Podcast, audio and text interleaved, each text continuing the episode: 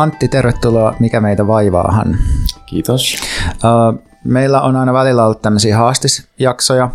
Niitä on ollut suhteellisen vähän, ehkä koska me ollaan ajateltu, että kuulijat tykkää eniten siitä, kun me ja Pontus puhutaan kahdestaan, mutta sitten välillä ollaan tehty niitä esimerkiksi sen takia, että on joku kiinnostava aihe, josta joku muu ihminen osaa puhua paremmin tai sanoa jotain eri asioita kuin mitä me osattaisiin. Ja mulla on nyt ollut sellainen intensiivinen kolme kuukautta, kun mä oon kuunnellut sellaista kanadalaista Tech Won't Save Us podcastia, ja tota, missä käsitellään erilaisia teknologiaa ja valtaan ja kapitalismiin liittyviä kysymyksiä, ja sitten on tavallaan fiilistellyt sitä, että olisipa siistiä niin kuin tehdä jotain samantyyppistä, ja sitten tavallaan, koska Antti, sä muutit nyt Suomeen ehkä mitä puolitoista vuotta sitten, mm-hmm. niin, niin sitten ollaan aina välillä juteltu sun tutkimusaiheista, ja jotenkin sillä on ajatellut, että hei, tämä voisi olla hyvä idis, että pääsisi jotenkin puhumaan tavallaan meidän ehkä jotenkin yhteisestäkin startup, startup-maailmaan liittyvästä taustasta, mutta silleen vähän jollain eri valotuksella, kun se meidän työskentely oli kuitenkin sellaista, mitä sen sanoisi, ei kauhean niin kuin vastakarvaista suhteessa siihen maailmaan, jonka toimittiin, ja nykyään mm. musta tuntuu, että me molemmat ollaan semmoisia niin kuin preacher gone bad, eli meistä on tullut semmoisia tavallaan niin kuin, jotenkin erilaisten niin kuin tekno, teknovetosta aloitteiden kriitikkoja, niin sitten sen takia uh, muun muassa näistä syistä halusin, että tuut tänne tänään, mutta haluatko esitellä uh, vähän itteesi ja sillä kertoa, että mistä me oikeastaan tunnetaan? Joo, tota, mm, eli Antti Tarvainen ja mä teen siis väitöskirjaa Helsingin yliopistolla ikuisesti viimeistelen sitä semmoisessa kuin globaali kehitystutkimus. Ähm, Mutta ennen sitä, ja se mistä me tunnetaan, en muista vuotta, mutta oli, me tavattiin musta demos Helsingillä. Me oltiin molemmat siellä töissä. Joo, tai itse asiassa sä et vielä ollut siinä vaiheessa siellä töissä, kun me ollaan tavattu, koska sä oot ollut osa sitä Helsingin yliopiston semmoista yritys hautamo-ohjelmaa, hmm. ja mä tein siihen liittyen jotain juttuja, niin sitten sitä kautta alun perin ollaan ehkä, ehkä on nähnyt sut ainakin pitchaamassa jossain, ja sitten mä ajattelin, että toi on just tämmöinen saatana nulikka, joka on silleen saan syntynyt kultalusikka suussa, ja nyt se on täällä tekemässä tota, jotain tämmöistä konsulttihommaa. Ja kaikki näin piti paikkaa se, kiitos bisnesmentoroinnista. Tota, Tähän määrittiin sitten. um, Mutta joo, ehkä tosta niinku, se on musta hyvä jotenkin tapa lähteä ehkä purkaan tätä, kun me päästään sinne tekki-keskusteluihin ja ää, tämän teknologiakapitalismin semmoiseen kulttuurisiin puoliin, niin sitä, että miten se on niin kuin omassa elämässä, minkälaisia vaiheita on käynyt. Ja me ollaan tästä paljon tietenkin puhuttu, mutta jos mä mietin niin kuin sitä niin kuin omaa jotenkin siirtymää näissä Äh, Sun omaa polkua. Mun omaa polkua. Mm, tänne tulin kertomaan omasta polusta.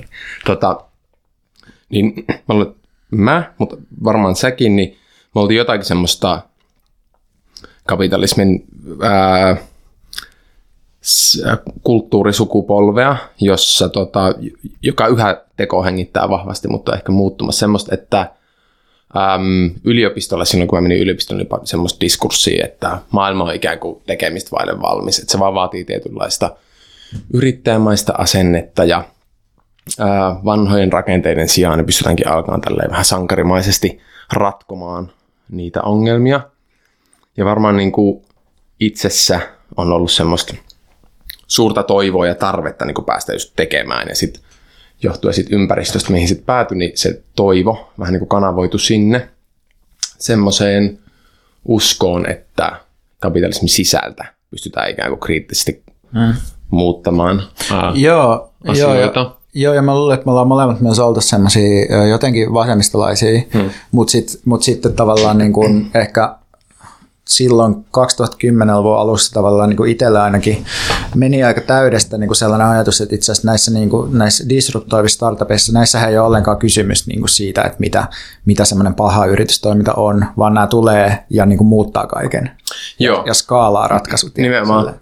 Silloin tavallaan, että, niin että, että vasemmistosta tulevat niin kuin käsitteet, että teknologiayhtiöt teki vallankumouksia ja disruptioita ja muutti yhteiskuntaa, ajateltiin jotenkin näin. Mutta se, niin kun sit, ja sitten me päädyttiin molemmat sinne demokselle, jossa pääsi tutustumaan tähän niin kuin, tämmöiseen kapitalismin niin kuin toivokuvaan vielä jotenkin vahvemmin. Ja sitten jossain vaiheessa mulla alkoi jotenkin tuntua, vaikka niin henkilökohtaiset niin ristiriidat kasvo sen asian suhteen, että se, sen toivon sisällä ja takana tuntuu olevan aika paljon väkivaltaa. Että sen, sen koki ehkä jotenkin henkilökohtaisesti jotenkin semmoisen, että esittää ja pitchaa ja yrittää jotenkin vakuuttaa maailmaa siitä, että näihin asiat muuttuu jonkun ihmisiä yhteen törmäyttämällä ja teknologioilla ja näin. Mutta alkoi kiinnostaa sitten tosi paljon se väkivalta. Ja alkoi kiinnostaa se äm, nimenomaan se niin kuin kapitalismin luovuus toivokuvien tuottamisessa ja siihen, miten ihmiset jotenkin hyppää siihen mukaan, minä itse lu- mukaan lukien.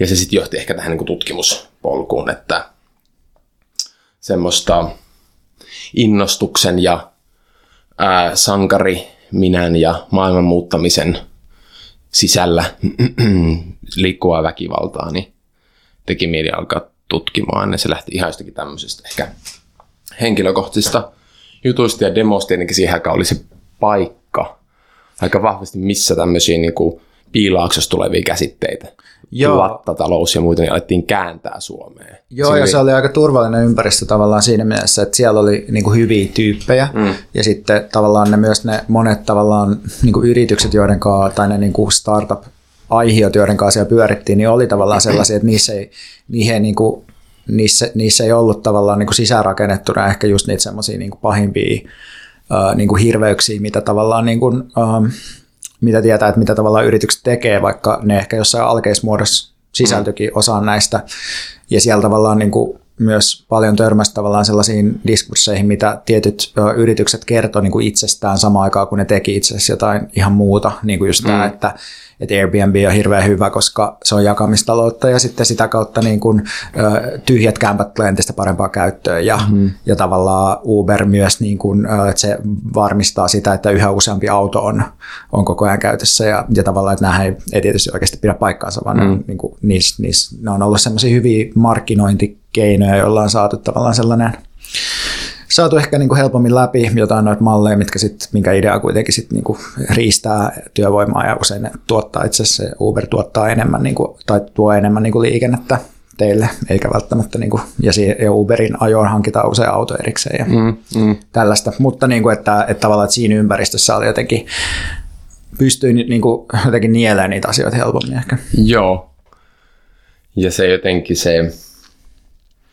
mä olin ainakin jotenkin käynyt semmoisen ajatteluketjun sitä ennen, että, että, että mulle niin kuin kapitalismi näyttäytyy jonakin semmoisena kylmänä, kovana, vieraannuttavana ää, tunteiden ja ää, luovuuden ulkopuolisena alueena, kun tosiasiassa se, se, se tavallaan se, tämä piilaakson kapitalismi ja tekikapitalismi, mistä me puhutaan, niin se on niin kuin se lämmin syli se on niin kuin se, se semmoinen tuutulaulu, johon on hirveän kiva ää, nojata, jossa tuntuu, että semmoisia energioita itsessä, intohimoa, toivoa, tulevaisuususkoa, niin yhtäkkiä siihen olikin lupa kaikkeen siihen. Se on niin, kuin, se on niin voimakas magneetti, että se ei ole kummallista, että siinä niin kuin kritiikki hetkeksi unohtuu.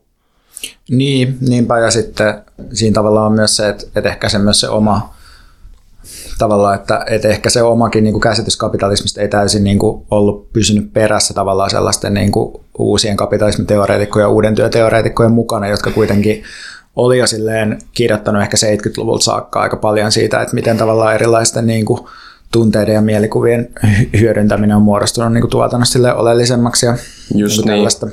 Et, et ehkä sitä ajattelee kuitenkin, että tämä on jotain uutta. Joo, ja siihen liittyy sitten hirveän vahvasti tietenkin se, että tämä on niin kuin ajateltu, että tämä uusi talous on niin kuin immateriaalista.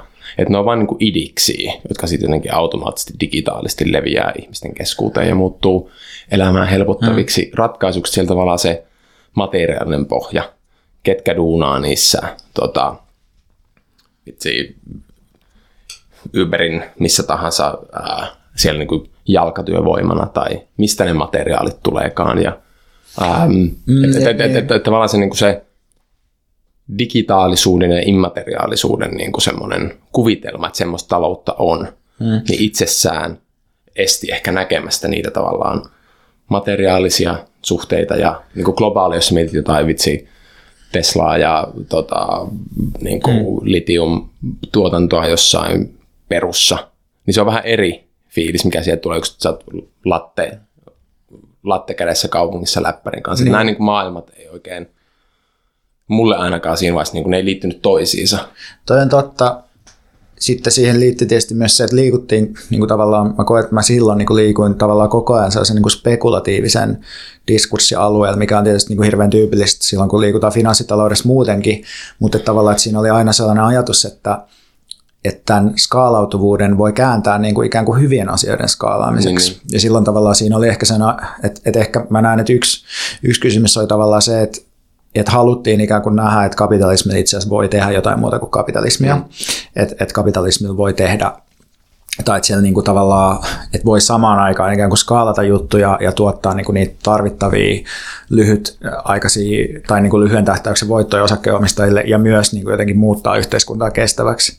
Mutta tämä oli aina, tämä sijaitsi aina jossain sellaisessa, että jos niin kuin nämä kaikki jutut toimis eri tavalla kuin ne toimii nyt, niin sitä voisi tehdä kaikkea toi musta ihan super tärkeää, että, että nimenomaan siinä on se spekulatiivinen ulottuvuus, että on vaikea löytää ehkä talouden alaa, joka on yhtä, ää, joka elää yhtä voimakkaasti tarinoista kuin tämmöinen startup-talous. Että siinä nimenomaan sehän niin kuin toimii sillä, että se, nämä firmat ei tee oikeasti voittoa ensimmäiseen 15 vuoteen. Että kerätään vaan sitä massia, jolla yritetään hankkia ehkä joku monopoliasema. Mutta siinä on niin kuin se ikuisesti horisontissa kajastava niin kuin unelma siitä, että someday. Ja se on niin kuin erilaista finanssialisaatio, jos miettii jotain niin kuin Wall Street finanssialisaatio, joka on semmoista kylmää kone. Niin tä, tässä ihmiset kertoo unelmia siitä, että kuvitelkaa, jos ää, itse, liikkuminen olisikin ilmasta tai että ää, kaikki terveydenhuolto-ongelmat olisikin ratkaistu tai hmm. ää, mitä vaan ilmastonmuutosta, ilmastonmuutos ratkaistaisiin jollain teknisellä härpäkkeellä ja me kerätään tähän massia. Niin se on niin kuin se tarinaulottuvuus tässä, tässä talousmuodossa, mikä sitten itseä myös alkoi tosi paljon kiinnostaa. Ja tähän pitää varmaan tällaisena disclaimerina sanoa, että me on tosiaan mm, lähetty molemmat Demokselta siis joskus 2016 ja mun ymmärtääkseni siellä ei enää niin kuin tavallaan operoida ihan niin kuin näillä, näillä niin kuin käsitteillä tai näillä malleilla, että on ehkä sellaista enemmän semmoista niin kuin henkilökohtaisen ehkä sellaisen niin kuin oman tavallaan ajattelun kehityksen tavallaan reflektointia, että tällä ei ole kauheasti tekemistä sen kanssa, että mitä, mitä demos tekee nykyään. No ei todellakaan, niin. Ja, ja koen myös silleen, että mä tavallaan, että se on ollut mun ehkä tietyllä tavalla myös tärkein työpaikka niin kuin omien taitojen kehittymisen kannalta. Mm. Että se ei ole silleen, mun suhde siihen paikkaan ei ole tavallaan mitenkään yksinkertainen, mutta, mutta mun mielestä tämä on tosi oleellista niin kuin, tavallaan, koska tämä, mistä me puhutaan, koska se tavallaan musta tietyllä tavalla kuvaa myös sitä kontekstia ja sitä henkeä, mikä tavallaan niin kuin oli Suomessa vuonna 2013-2014. Toi tavallaan sellainen niin kuin peak pöhinä mm. aika silloin, että Slash oli niin kuin sellainen niin kuin tosi iso uusi juttu ja tavallaan oli aidosti sellainen olo, että okei, että me ei oikeastaan, että, että koska ei ollut niin marksilainen, että olisi vaan silleen, että no mä tiedän, miten tulee menemään, niin sitä ajattelin, että, näistä, että tässähän voi olla vaikka mitä potentiaaleja niin kuin näissä, näissä tavallaan uusissa yritystoiminnan muodoissa. Mutta tota, mä ajattelin, että ehkä sä voit, nyt kun me ollaan itse aika pitkälle jo menty siihen sun niin kuin, työtaustaan, niin ehkä sä voisit, jos sä haluaisit vielä kertoa vähän, niin kuin, että että mitä sä oot ö, niin kuin opiskellut ja miten se on tavallaan, ja sitten samalla vähän niin kuin uida siihen sun nykyiseen tutkimukseen ja millaisia tavallaan, niin kuin, mitä, millaisia tavallaan niin kuin aihe- ja metodologisia valintoja siihen liittyy. Joo, eli äm, se oli silloin, kun mä aloitin, se oli kehitysmaatutkimus, äm, nyt nykyään globaali kehitystutkimus. Eli se on niin kuin lähtökohtaisesti kriittistä ää, lähestymistapaa, kritiikkiä meidän globaaleista ää, kehitysmalleista ja kehityskuvista, mm, edistyksen narratiiveista ja, ja ää, rakenteista, sen kriittistä tutkimusta. Mm, mulla tämän voimakkaasti niin sen, sen takia, että et, et, et oltiin tässä samassa mm, pöhinän aalto tulossa Suomeen, niin mua sitten alkoi kiinnostaa nimenomaan tutkia tätä niin piilaakson kapitalismia tämmöisenä globaalin edistyksen muotona ja sen sisällään pitämää sitä väkivaltaa. Mm, se mun varsinainen tutkimus on sitä, että mä tutkin ää, kriittisesti sitä, että et, et, mikä tässä on uutta ja mikä tässä oikeastaan ei olekaan uutta. Ää, eli tavallaan kun tämä piilaakson narratiivi itsestä on sitä, että nyt on uusi aika, nyt on vallankumouksen aika, niin mulla tekee mieli asettaa se vähän pitempiaikaiseen historiaan. Ja se, mihin mä se asetan, niin on niin kuin kolonialismin historia. Ja tutkin sitä, että miten, miten tämmöinen voimakkaasti leviävä teknologiatalous niin uusintaa ja kehittää uusia kolonisoinnin muotoja. Ja mulla on kaksi ihan fyysistä kenttäpaikkaa, missä mä oon sitä tutkinut. Eli toinen on just Piilaakso, missä mä oon tehnyt vähemmän kenttätutkimusta, ja toinen on sitten Israel-Palestiina, joka on toinen globaali teknologian kehittämisen keskus. Piilaaksossa varmaan kaikki on tehnyt sen kenttätutkimuksen jo, että ehkä se mm. vaatii pikkusen vähemmän sitä. Nimenomaan. Ja sitten toisaalta, kun sä meet vähän niin kuin ääri, ikään kuin äärikohteeseen, semmoisen paikkaan, missä politiikka on muutenkin väkivaltaisempaa. Ja sä tarkoitat nyt siis Israel-Palestiinaa nimenomaan. Mm. Niin siellä ehkä sitten tämän uuden talouden muodon niin kuin ongelmatkin piirtyy selkeämmin esiin. Että se oli niin kuin se logiikka siinä, minkä takia mä valitsin tämmöisen vähän niin kuin extreme paikan tämän talousmallin tutkimiseen. Toi on musta mielenkiintoinen myös toi niin kuin dyadi sillä tavalla, että, että kun tavallaan Piilaksohan edustaa myös niin kuin poliittisesti ikään kuin sellaista niin kuin edistyksellisen, uusliberalismin tavallaan yhtä semmoista niin kuin ydinpaikkaa, niin sitten se on ihan hauskaa tavallaan, että saatte, että siinä on niin kuin ikään kuin se niin kuin diskursiivis ideologinen frontti ja sitten on tavallaan No vaikka siis toki Israel Palestiinassa sähän puhut myös siitä tavallaan millaisia niin kuin myyttisiä, mytologisia ja diskursiivisia kudoksia siihen paikkaan liittyy, mutta että siellä tavallaan myös se niin kuin väkivalta on niin kuin enemmän osa arkea tavallaan, tai enemmän, niin kuin, että sit sitä ei voi välttää Joo. näkemistä tietyllä tavalla. Ja sen kautta sitten ehkä näkee paremmin, että mitä, mitä se väkivalta on muuallakin. Sitten mä vähän niin kuin metodologisesti just niin kuin matkaan Israel-Palestinasta takaisin sinne piilaaksoon ja katsoa, että miten nämä saman, samankaltaiset prosessit sitten niin näkyisi myös siellä. Et se on ollut se lähtökohta.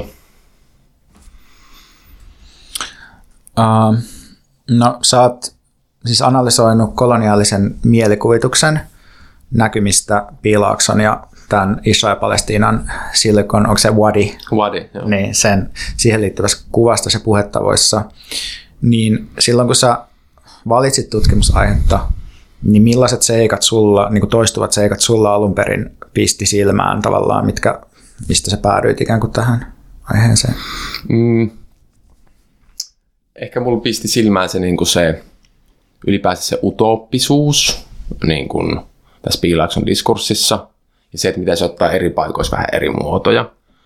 Se utooppisuus ja äm, mä halusin katsoa niin kuin, vähän niin kuin pitkempiä pidempiä utopian historioita, eli, eli, eli kun on niin alusta ollut utooppinen projekti, eli et, et on ajateltu, että perustetaan, alkaa aivan uusi aika jotenkin.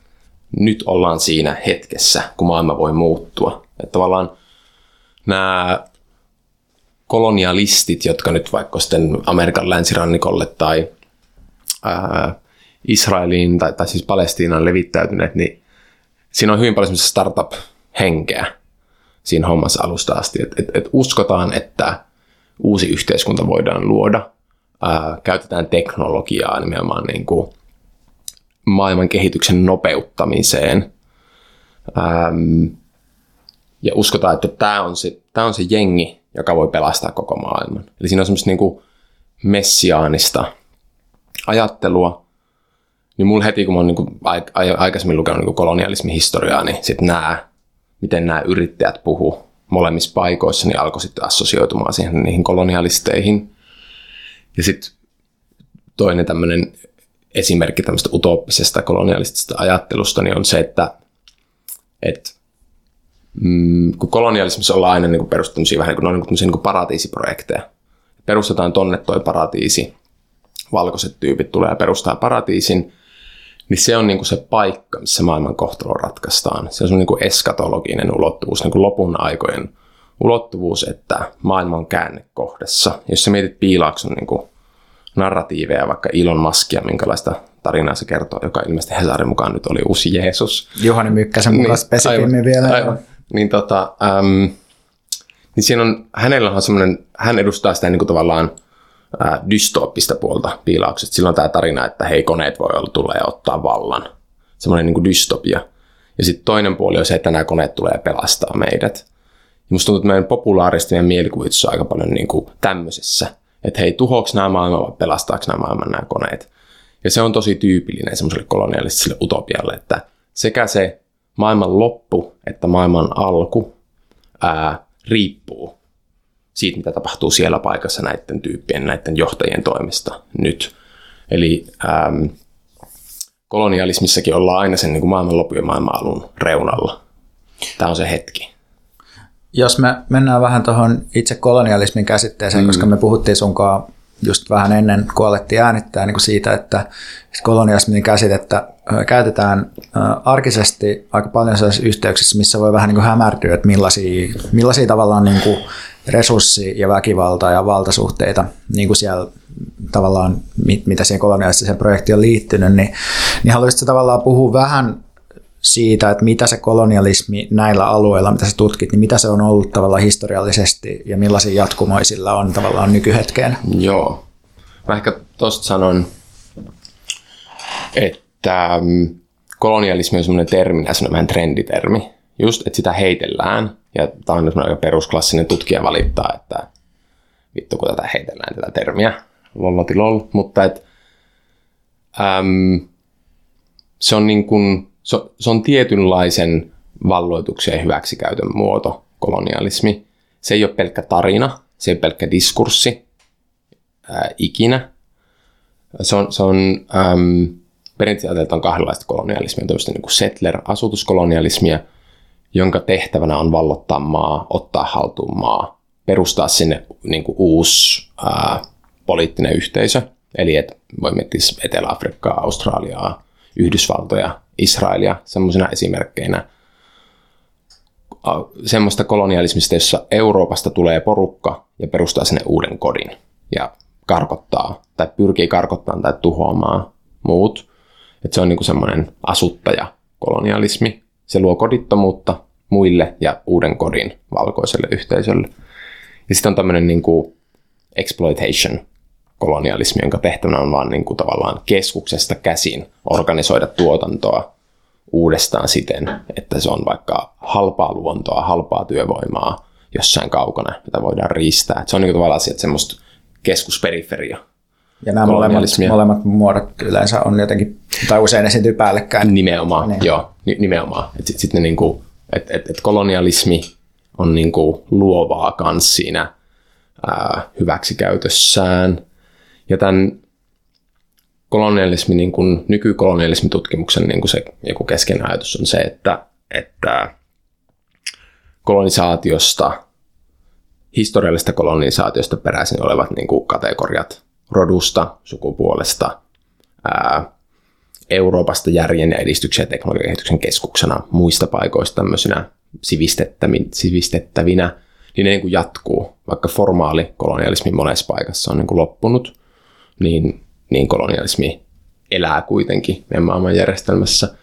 Mutta se on niin kuin globaali systeemi, jonka tavoitteena on niin kuin ottaa haltuun maata, tehdä rodun, rodun avulla halvaa, halpaa työvoimaa ja siten pitää yllä niin kuin tuotantoa ja niin kuin ylijäämän tuotantoa. Se on niin kuin se. Ja, ja tähän varmasti liittyy myös ikään kuin sen rodun kategorian tuottaminen, että tiettyjen ihmisten niin kuin rodollistaminen.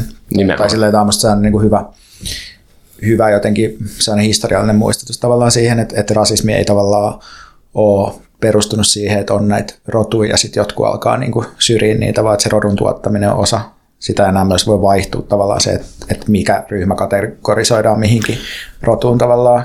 Että vähän niin kuin, että irlantilaista tuli valkoisia, Nimenomaan. piti niin kuin tavallaan luoda uusia, uusia jakolinjoja työvoiman välillä Yhdysvalloissa ja tälleen. Ja, ja se tekee sitten tavallaan niin kuin just hirvittävää, mutta kiinnostavaa se, että miten, miten vaikka rotua tuotetaan nyt sitten uudestaan vaikka tässä piilaakson niin kuin logiikassa. Ähm, Mutta joo, ää, rudulla, rudulla on niin systeeminen funktio sen järjestelmän uusiutumisen kannalta, että sitä aktiivisesti joutuu jatkuvasti luomaan ja tuottamaan. Ja siihen liittyy tämmöiset niin mytologiat, että miten, miten uusinnetaan semmoista tarinaa, että on joku valkoiset handlaa teknologian paremmin, vaikka kuin ei-valkoiset. Niin se on niin jatkuvaa. Se vaatii joka päivästä uudelleen tuotantoa, semmoinen, semmoinen todellisuus. Joo, ja jos mennään vaikka nyt sitten piilaaksoon, niin tavallaan siitähän uh, ihan niin kuin tavoitteellisesti tai tavoitteellisista tavallaan uh, tietynlaista kertomuksen tekemisestä johtuen me ajatellaan, että piilaaksoon ei liity tavallaan koloniaalista historiaa, niin voit sä vähän avaa sitä, että mikä se, mikä se koloniaalinen tavallaan, no jatkumo ja ehkä katkoksetkin on siellä. Joo, joo. Tota, ähm, yksi osa tuossa mun tutkimuksessa oli sitä, että mä oon niinku se, selvittänyt, miten äh, bisneskirjallisuus kertoo tarinaa niinku piilaaksosta itsestään. Nimenomaan, että mi, mistä se tarina aloitetaan, niin kuin aina poliittinen valinta. Että aloitetaanko me piilaakson tarina siitä 40-50-luvusta, kun jenkit alkoi, sotateollisuus alkoi investoimaan sinne ja synnyttää näitä ää, yhtiöitä, vai katsotaanko me vähän niin kuin, että hetkinen, ää, miten tämä miten, miten piilaakso alun perin syntyi? Miten siellä vaikka oli niin halpaa maata, että sinne pystyttiin luomaan tämmöinen teknologiakeskittymä. Niin sitten me aletaan niin kuin pääsee historiassa vähän taaksepäin ja huomata, että hetkinen, että Piilaaksohan sijaitsee niin kuin semmoisella alueella, jonka jenkit valtasi 1800-luvun lopussa, ää, karkotti sieltä systemaattisesti ja murhas näitä alkuperäiskansoja. Ja, tota, äm, ja esimerkiksi semmoiset paikat kuin Stanford, Stanfordin yliopisto, jota pidetään monesti niin piilakso syntipaikkana, niin on perustettu suoraan semmoisten alueiden päälle, missä alkuperäiskansojen ää, pakkotyökeskuksia oli Stanfordin perustaja itse oli tunnettu tämmöistä niin murharetkien organisoimista. Eli sen niin kuin piilakson tuottaminen itsessään on ollut hyvin väkivaltainen prosessi. Ja sitten kun aletaan, niin kuin ir, irrottaudutaan siitä ajatuksesta, että on jotenkin ensimmäinen kerta, kun ähm, tämmöinen utooppinen yhteisö syntyy Kaliforniaan. Aletaan näkee niitä utopian varhaisimpia vaiheita, että siellä on ollut hetken, siellä oli ne hippikommuunit ja sitä ennen siellä oli kultakuume ja sitä ennen siellä oli espanjalainen valta, joka halusi perustaa sinne uuden niin kuin jumalallisen paratiisin. Et siinä on niin kuin tosi pitkä historia semmoisista tulevaisuusyhteiskunnista. Niin, että sijaitsee, sinne... sijaitsee niin kuin sekä tavallaan niin kuin maantieteellisesti nykyisen alueen jotenkin rajalla ja sitten samaan aikaan myös niin kuin ajallisesti ikään kuin, niin kuin sellaisessa nyky- tai niin kuin menneisyyden ja tulevaisuuden sellaisessa niin kuin kohdassa ja vähän niin kuin siellä tulevaisuuden puolella ja vähän niin kuin sen nykyisen alueen ulkopuolella tai Just. tuolla puolella. Tosi hyvin sanottu. Semmoisessa niin kuin ihan alkuperäisessä tai kuuluisimmissa jenkki tämmöisessä asuttajakolonialistisessa tekstissä, jolla 1800-luvulla perusteltiin sitä, että miksi meidän täytyy vallata Kalifornia, niin sanottiin, että... Onko tämä sitten Manifest Destiny? No niin, juuri mm. tämä teksti niin, ähm, Pitää katsoa vakuuttaa mun kuulijoita, että, että vaikka Antti on nyt tässä asiantuntija, niin minullakin on täällä, minulla on pointteja. Kyllä, ja, ja kirjallisuutta. Joo. Niin, tota, äh, niin si- siellä lukee, että tavallaan, että tämä valkoinen innovatiivisuus voi syntyä uudelleen vaan vallottamalla uutta aluetta, vaan sen väkivallan kautta. Että äm, tämmöinen, siellä ihan käytetään sanaa innovaatio, että et, et, et tämän tämmöisen niin kulttuurisen uudistumisen ja se, että, se, että tämä Yhdysvallat kehittyy tai Amerikka kehittyy maailman johtavaksi alue, alueeksi ja järjen ää, jättiläiseksi, niin se vaatii sitä semmoista väkivaltaa, se vaatii vallottamista, se vaatii ei tuot, tuottavien populaatien poistamista ja heidän niin kuin, ottamista talutushihnaan nyt mulla katosi ajatus.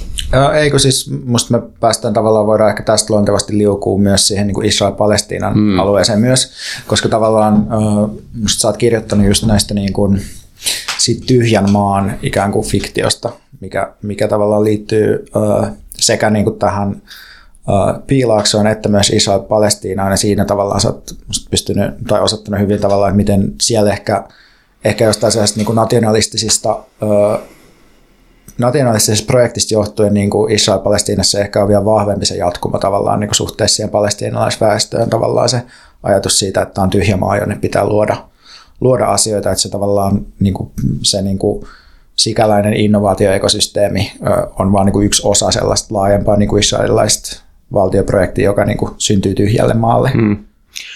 Molemmissa sekä Kaliforniassa että, että Palestiinassa niin sitä kolonisaatiota on ajanut tämmöinen just tyhjän maan fantasia, että ajatellaan, että äm, siellä jossain siellä tavallaan eturintamalla, niin siellä on tämmöistä maata, joka odottaa pelastajaa. Ne, ne odottaa sitä porukkaa, jolle Jumala on sen luvannut. Ää, ne odottaa sitä porukkaa, joka, joka pystyy tuomaan sinne oikean teknologian ja, ja, ja oikean järjen. Ja ähm, tämä tyhjänmaa fantasia on niin kuin, nimenomaan tarina uudesta alusta, eli, eli siitä, että oikeastaan siellä ei ole ketään. Siellä ei ole ketään ainakaan kellä olisi mitään väliä meidän niin kuin globaalin tulevaisuuden kannalta.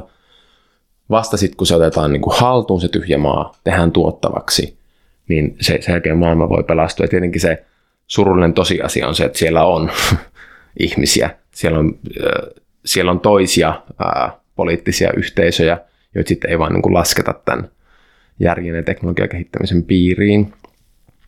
Ähm, joo. Ehkä sä voisit koska mä luulen, että, uh, mä luulen, että monet meidän kuulijat tietää Piilaaksosta ainakin, ainakin ne tarinat, uh, jos ei sitten just tätä väkivaltaista historiaa, mutta mä luulen, että Israel-Palestiinasta niin varsinkin voi olla hyvä silleen vähän selittää ihan sitä niin kuin, uh, historiaa, tavallaan niin kuin, että ihan alkaen niin kuin väestöjen, väestön niin kuin häädöistä tai nakvasta ja niin kuin mm. sit tavallaan siitä, että miten, millainen se innovaatioekosysteemi siellä itse on ja, ja tavallaan mikä sen historia, että jos sä jaksat vähän tehdä tämmöistä Joo. perusselitystyötä.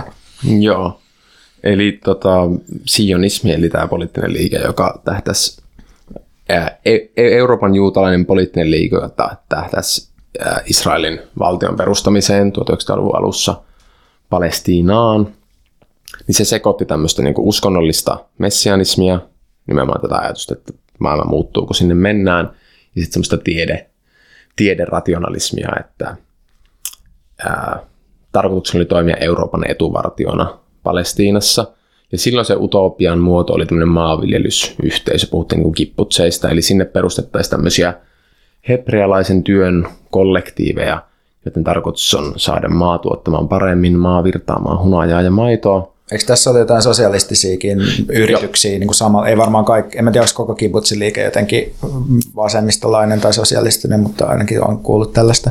Joo, se oli niin kuin semmoista etnistä sosialismia, eli tavallaan, että ollaan solidaarisia se oman jengin kesken, mm, niin kuin Euroopan juutalaisten kesken ennen kaikkea, ei välttämättä edes kaikkien maailman juutalaisten kesken missään nimessä tai niiden paikallisten juutalaisten kesken, niin ähm, ajatuksena, että perustan tämmöisiä niin kuin aidattuja maanviljelyskollektiiveja, jotka on kollektiivisen työn kautta organisoituja. Ja sitä kautta vapautetaan se, se maa. Ja siihen sitten liittyy tämä niin häätö ja maanhaltuotto ja palestinalaisten kansanmurha ja sieltä mm, Nakpasta, mihin sä viittasit, eli 750 000 palestinalaista karkotettiin noin sieltä ää, nykyisen Israelin alueelta tämmöisen prosessin myötä.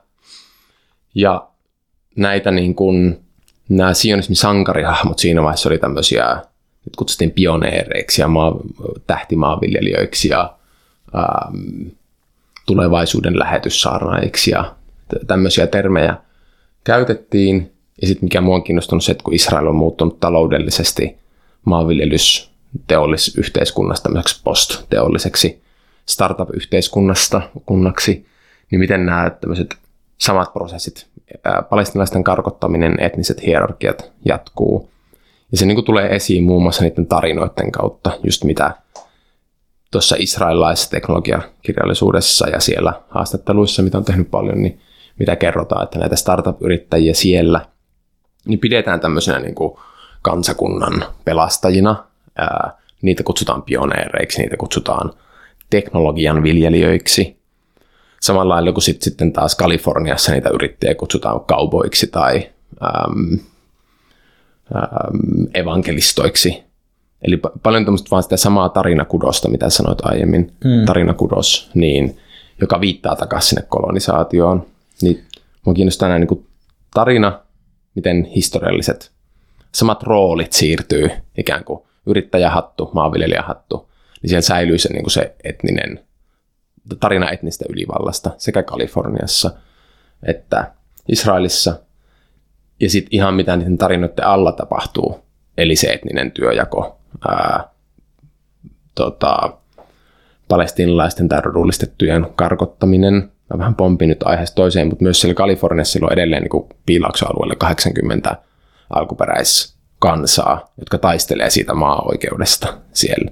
Et niin kuin kolonialismi ei ole siis historiallista, vaan se on sitä niin kuin jatkumoa ja se meiltä jotenkin jää helposti piiloon, niin tämän tämmöisten karkottamisen ja etnisen ylivallan niin näke, näkyväksi tekeminen on ehkä se, mikä kiinnostaa näissä kahdessa paikassa yhtä aikaa. Joo, mä luulen, että tässä on niin paljon, paljon sellaista, mitä on hyvä purkaa, että just niin kuin, mulla että yksi syy, minkä takia kolonialismi on nykyään vaikea hahmottaa, liittyy siihen, että tavallaan että meille opetetaan niin historian tai historian opetuksessa käydään läpi ikään kuin, että oli tällainen kolonialistinen vaihe Euroopan historiassa ja sitten erilaisten niin kuin itsenäisyysliikkeiden ja vapautussotien kautta koloniaaliset suhteet sen niin kuin emämaan ja sitten sen kolonisoidun maan välillä katkes ja sitten tämän myötä tavallaan niin kuin, kolonialismi ikään kuin loppu. Ja sitten tässä on tavallaan, niin kuin musta saa nyt, että voidaan puhua sitten niin kuin kahdella tasolla siitä, että mitä, mitä kolonialismista tai miten se jatkuu. Et toinen on niin kuin se, että tavallaan, että ne, että ikään kuin, että ne suhteet näiden niin kuin, tavallaan emämaiden ja resurssimaiden välillä, niin nehän ei edellytä, edellytä sitä, että se maa kuuluu siihen emämaahan, vaan että niitä suhteet voidaan ylläpitää erilaisilla kauppakäytännöillä, sopimuksilla, tulleilla,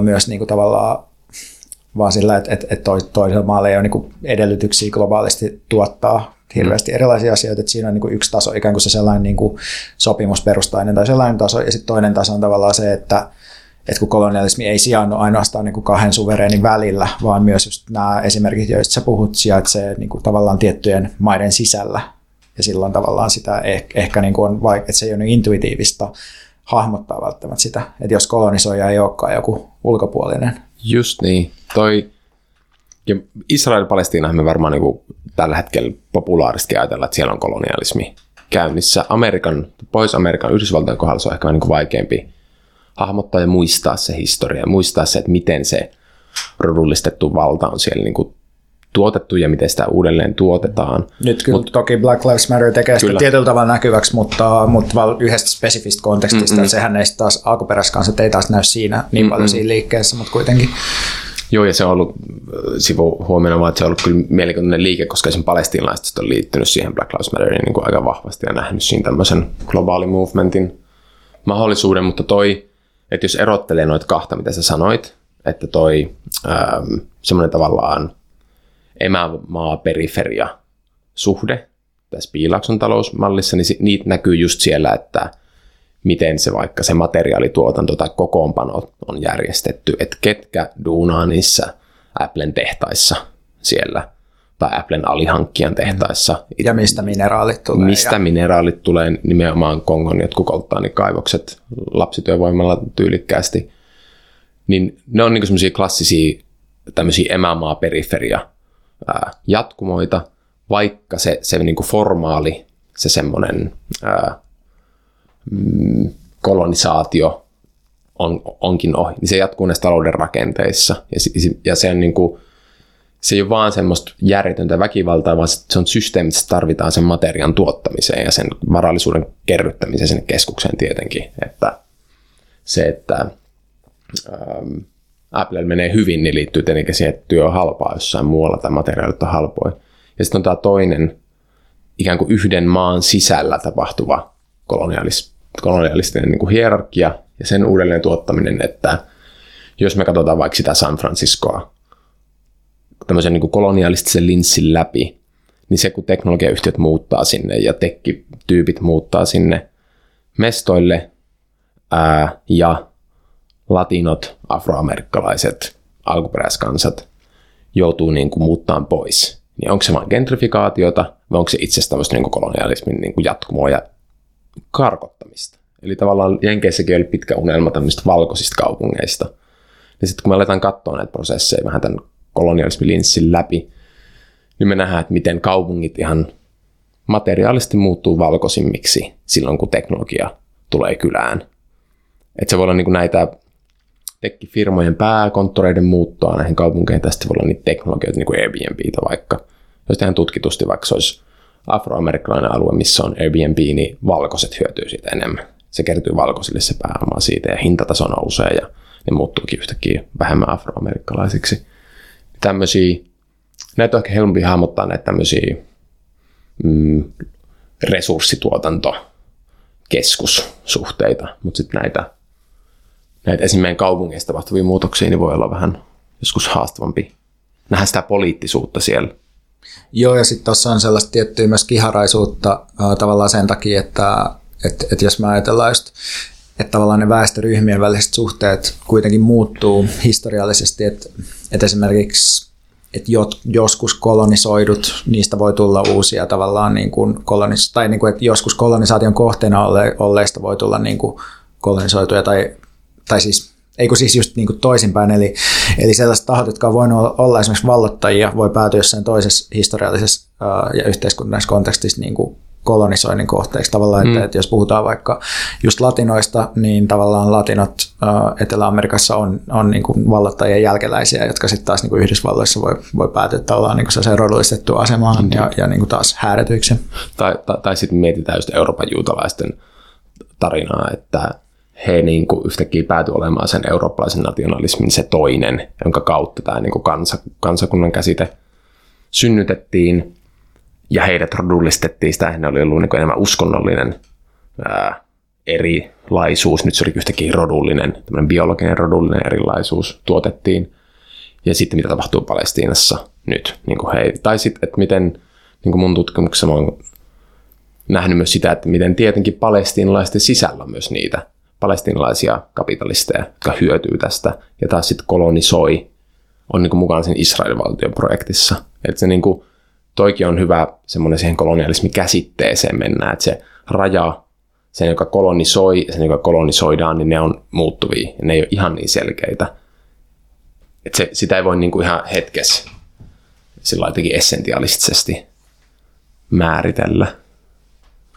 Jep, ja ehkä tässä mä mietin, että jos me puhutaan, tai um, just tuosta neokolonialismin käsitteestä, niin sehän on silleen, musta tuntuu, että just sellainen No ehkä näihin ei myöskään tarvitse jäädä liikaa kiinni tavallaan, että mikä, onko tämä nyt kolonialismi vai onko tämä nyt vaan rasismi tai onko tämä mm. nyt sitä tai tätä, mutta, mutta onko sinulla jotain sellaista tavallaan nyrkkisääntöä, että mistä, mistä tuntee kolonialismin ihminen? Hmm. Niin no niin vähän sitten aka- akateemikot kilpailee eri käsitteiden välillä, mutta kyllä mulla se, niin kuin, että kolonialismissa, asuttajakolonialismissa keskeistä on se maa.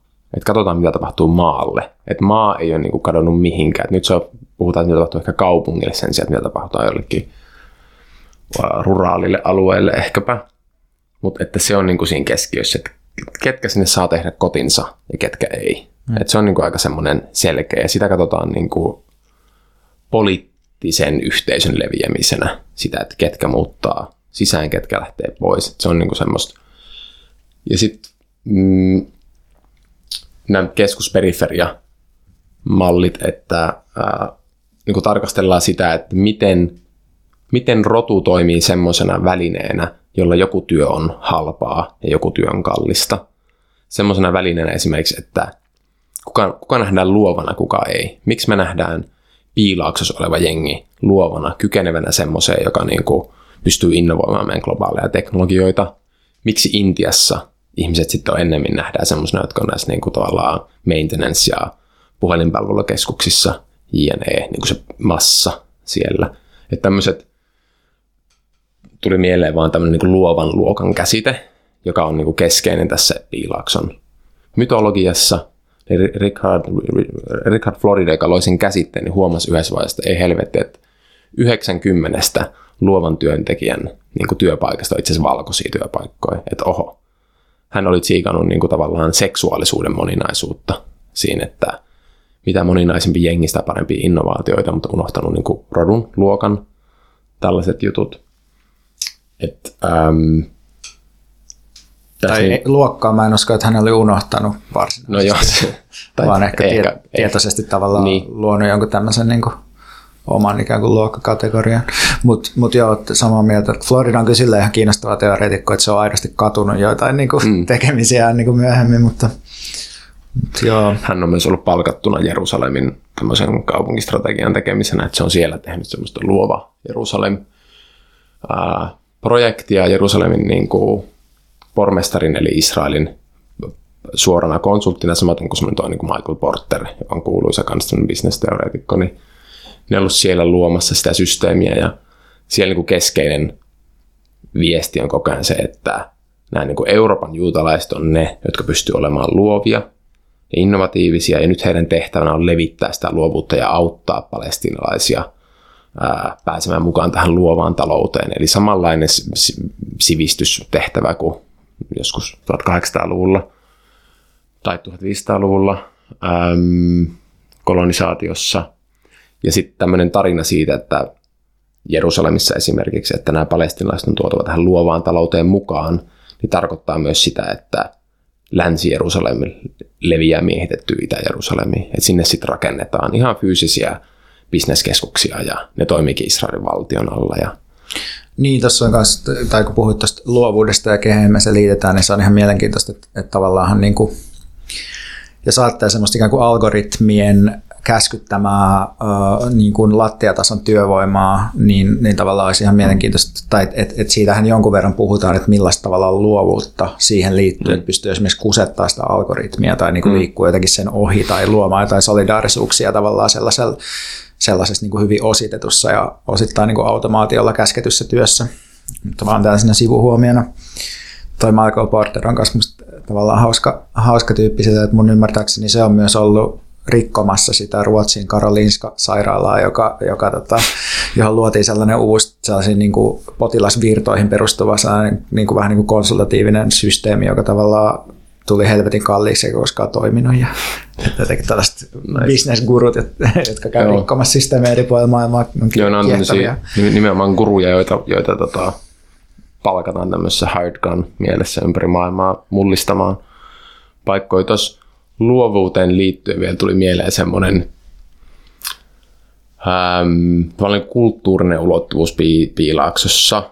Siinä mallissa on se, että siihen liittyy hirveästi sitä luovuutta ammennetaan tämmöisillä niin kuin, tavallaan ei-valkoisilla perin, perinteitä hyödyntämällä, että on joogaa, on mindfulnessia, on niin kuin Steve Jobsin kuuluisa tarina. Se kertoo Mark Zuckerbergille, että hei Mark, jos haluat tietää, mitä Facebookille pitää tehdä, niin sun pitää mennä Intiaan yhteen temppeliin ja löytää itsesi sieltä.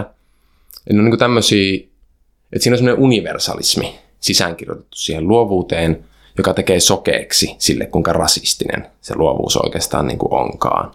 Eli kun siellä niin kuin päästään itse Atmanin ja maailman sieluun niin kuin, ää, kiinni jollain mindfulness-sessioilla niiden tota, ää, koodauksen välissä aina, niin se niin kuin tuottaa semmoisen kuvan, että, että sä olet globaali. Sä, sä oot niin kuin jossain universaalissa kiinni ja silloin niin kuin helposti tulee sokeita pisteitä. Niin, ja tuohon liittyy myös tavallaan se niin kuin aika yleinen ilmiö, tavallaan rasismiin liittyvä ilmiö, että erilaiset niin kuin kulttuuriset artefaktit, diskurssit, kokemukset, että ne, ne tavallaan kelpaa, mutta, mutta niiden pitää olla kiinnittyneitä valkoisiin ruumiisiin. Jos mä kertoa tästä kaksi esimerkkiä. Tota, ähm, hitto, mikä mulla oli piilauksesta. Niin, siellä keskeinen tämmöinen, mitä, me, mitä käytetään, on hyvä miettiä kriittisesti. Suomessakin musta puhutaan niin kuin jostain teknologian nomadismista tai digitaalista nomadismista. Diginomadismista. diginomadismista.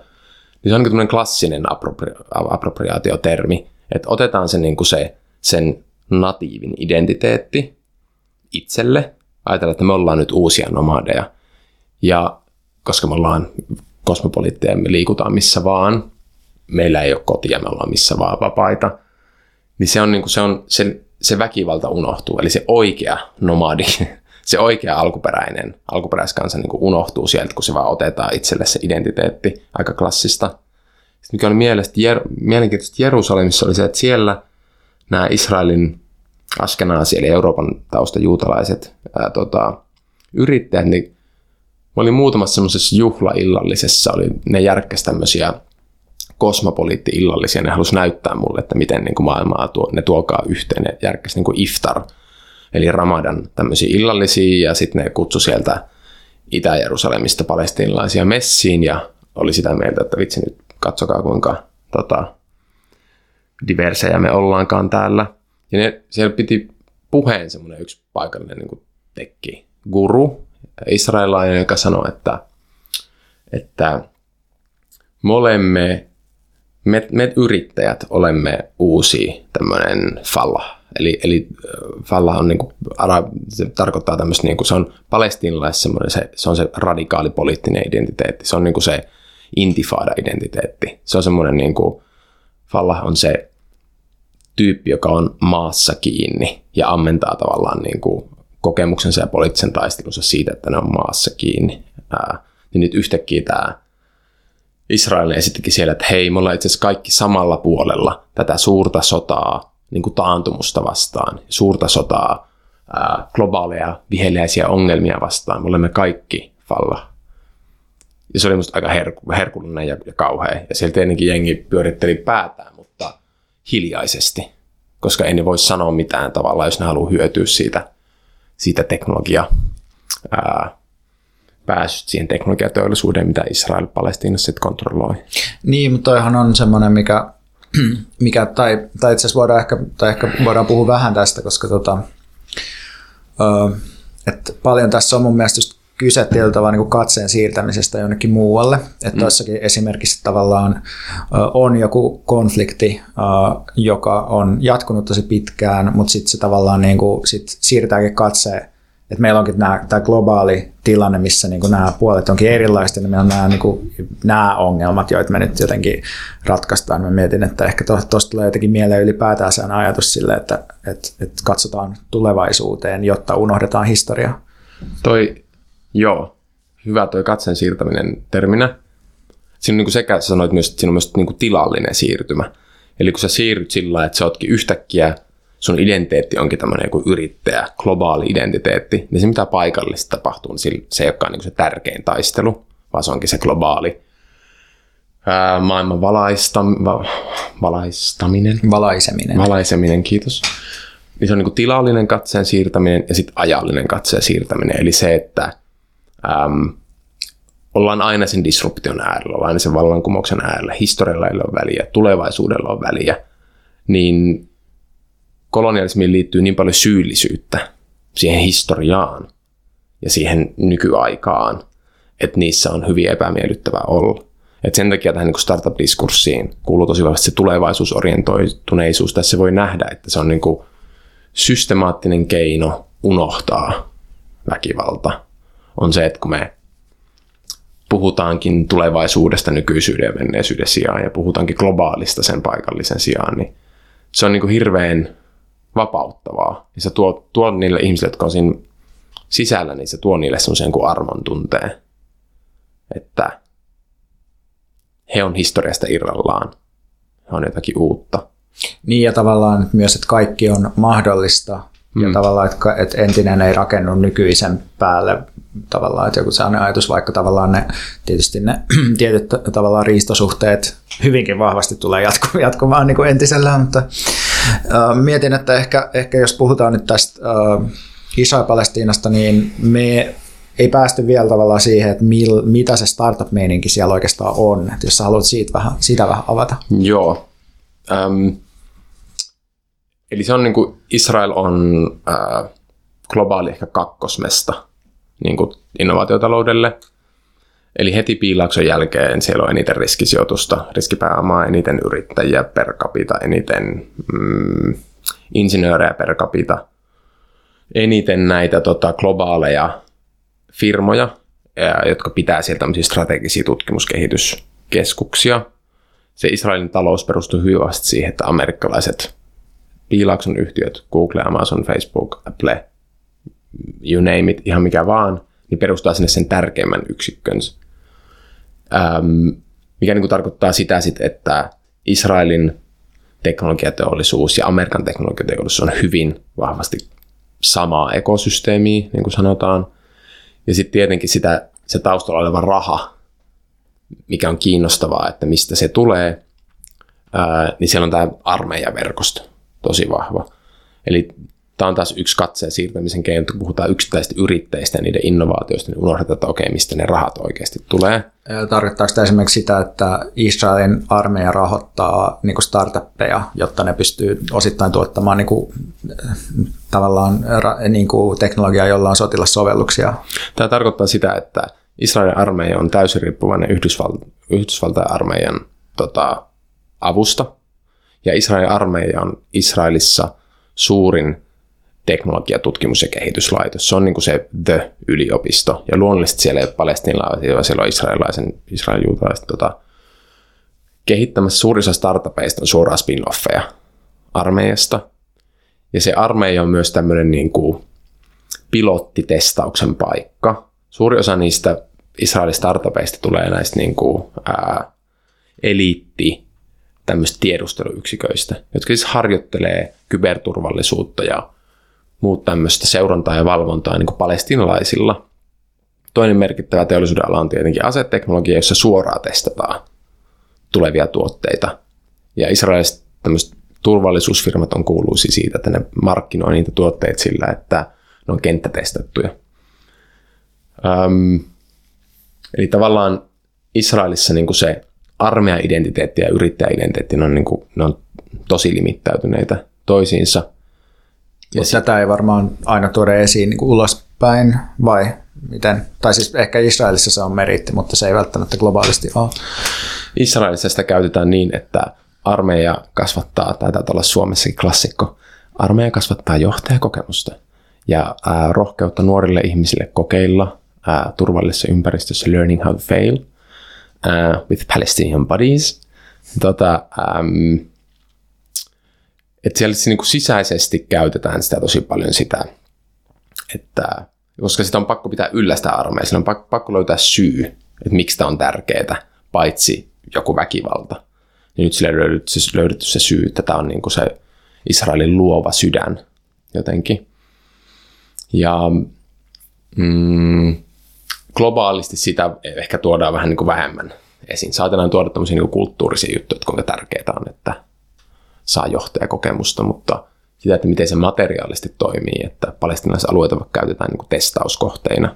Niin, ja se tässä, ei ole kauhean hyvä markkinointi. Niin, ja tässä voi varmaan vielä, vielä niin kuin tavallaan uh, konk- konkretisoida tavallaan silleen, että Israelin armeija jatkuvasti on niin kuin konfliktissa mm. niin kuin palestiinalaisväestön kanssa ja myös niin kuin ampuu kovilla välillä esimerkiksi niin kuin jotain niin kuin mielenosoituksia ja, ja tavallaan harjoittaa hyvin intensiivistä valvontaa ja niin kuin, niin, että varmaan nämä on ainakin sellaisia tyypillisiä testauspaikkoja. Kyllä, ja sitten jenkkiyritykset, kuten Microsoft, on sijoittanut sellaisiin startuppeihin, jotka tota, ää, kehittää vaikka palestiinalaisalueilla laittomasti tämmöistä kuvatunnistusjärjestelmiä. Ähm, ja se tavallaan Israelin valtion ja Yhdysvaltain valtion tämmöinen niin kuin yhteys näkyy myös siinä, että miten niin kuin nyt kun oli nämä viimeisimmät karkotukset keväällä ja iso, isosti tuli Palestina taas uutisiin, niin miten kansalaisjärjestöt alkoi träkkäämään sitä, että miten sosiaalinen median yritykset Facebook, Twitter, jne. sensuroi palestinaista sisältöä. Eli siinä on tämmöinen katseen kääntäminen silloin, että tehdään palestinaisten ääni vaan nä, niin kuin näkymättömäksi ää, ja hiljennetään se. Että jotenkin toi siinäkin tämä Israelin armeijan rooli niin musta on niin kuin esimerkki, väkivaltainen esimerkki siitä, että miten innovaatiotaloudessa ylipäänsä armeijan rooli on niin kuin systemaattinen siellä, että piilaksoa ei olisi ilman näitä ää, Yhdysvaltain niin kuin sotateollisuutta ja CIA ja Pentagon, niillä on omat tämmöiset tota, riskipääomayhtiöt nykyään, että ne on niin kuin aktiivisia sijoittajia siellä ja me tiedetään niin kuin Googlen sopimuksista Yhdysvaltain niin kuin tämmöisessä siirtolaisträkkäys toiminnoissa ja ylipäänsä sitä semmoista mm, valtiohallinnon ja näiden piilaksoyhtiöiden niin yhteen kietoutuneisuutta, että se Siinä on taas yksi myytti, että ne on, se on tämmöinen libertaarialue, Piilaakso, vaikka todellisuudessa se on hyvin kytkeytynyt tähän puolustusteollisuuteen. Niin, niin kyllä kai, ja, ja, ja varmaan niin kuin kyse ei välttämättä siis ole ollenkaan niin kuin ideologioista, mitä jos puhutaan näistä yrityksistä, vaan kyse voi olla vain siitä, että, että niin kuin, isot armeijat tai isot puolustus niin kuin laitokset on tosi merkittäviä julkisten varojen käyttäjiä ja se on vaan tavallaan, voi olla niin kuin mielekästä olla alihankkia sellaiselle valtavi, niin kuin tavallaan loputtomia rahavaroja käyttäville tahoille. Joo, se, tämä on taas tämmöinen, niin kuin, että pitää varoa, ettei mene semmoisia dystoppisiin paha setätarinoihin, että siellä on joku, niin kuin, varmasti semmoistakin löytyy, mutta että, että ihmiset, jotka on niin kuin ideologisia, niin kuin Peter Thiel on niin kuin konservatiivi ideologi, aktiivinen, mutta suurimmassa osaksi, että se on vain niin kuin rationaalista tapaa pitää yllä sitä bisnestä.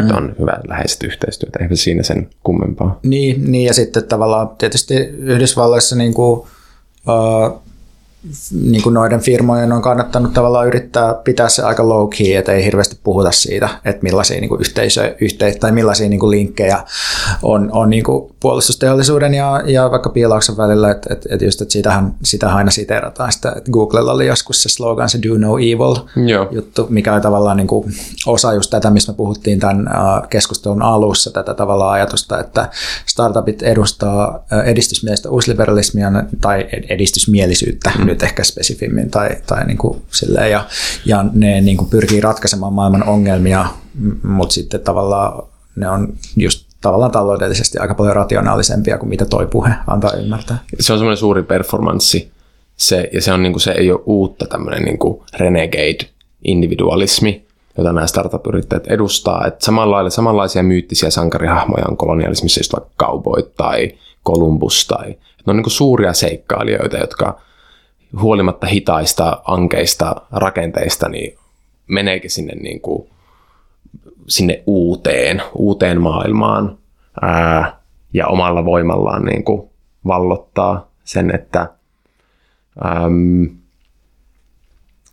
se niin kuin, siinä ei mitään ristiriitaa, että, että, että joku esiintyy tämmöisenä niin kuin sääntöjä rikkovana yksilönä, ää, mutta on todellisuudessa hyvin kiinni nimenomaan siinä kolonialistisessa valtiossa. Että se, sen on niin kuin, semmoisilla yksilöillä on systeeminen rooli siinä ekspansiossa. Että ne, niin kuin, ne auttaa, auttaa niin kuin sitä valtiota myös pääsee uusille alueille. Ja se on ihan ok, että ne esiintyy jonakin tämmöisinä kaupoisankareina ja mukaan sitä systeemiä haastavina toimijoina.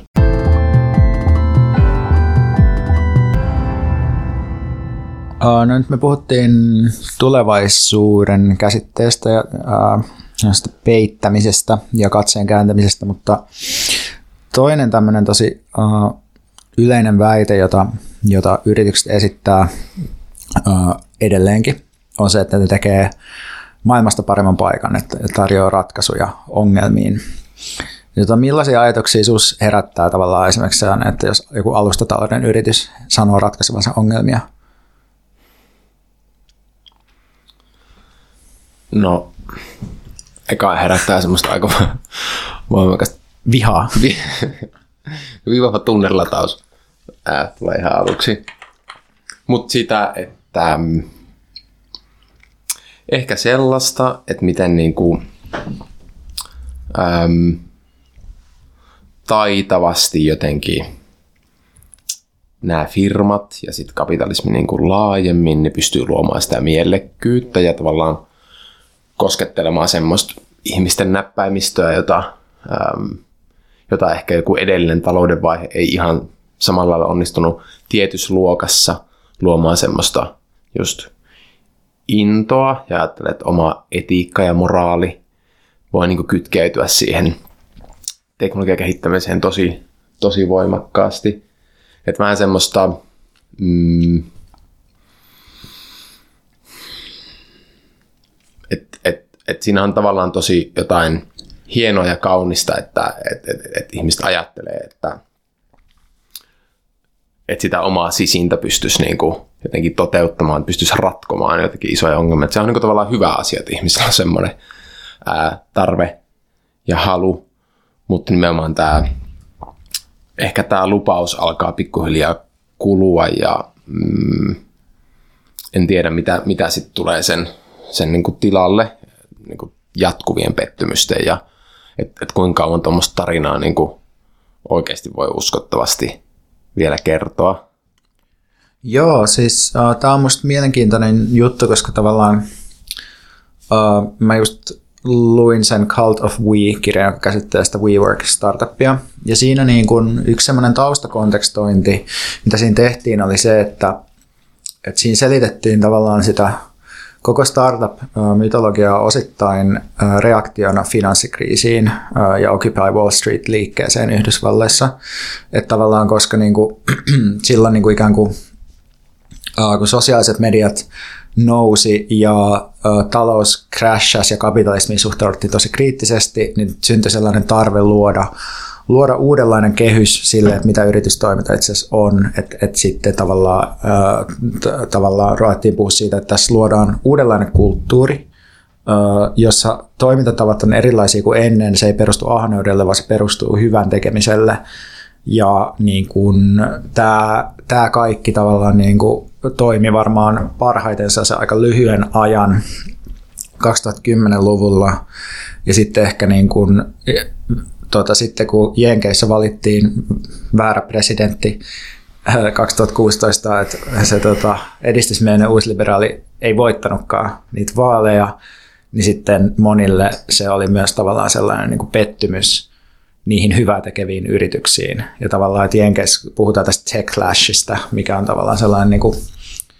ihmisten vastareaktio tekkifirmoja kohtaan ja ehkä startup-maailmaa kohtaan yleisemminkin niin ehkä, se, ehkä voi ajatella silleen, että tässä on tämmöinen kahdeksan vuoden, kahdeksan vuoden jakso, jolloin toi diskurssi toimi, mutta sitten tavallaan Suomessahan se toimii edelleen mm. aika hyvin.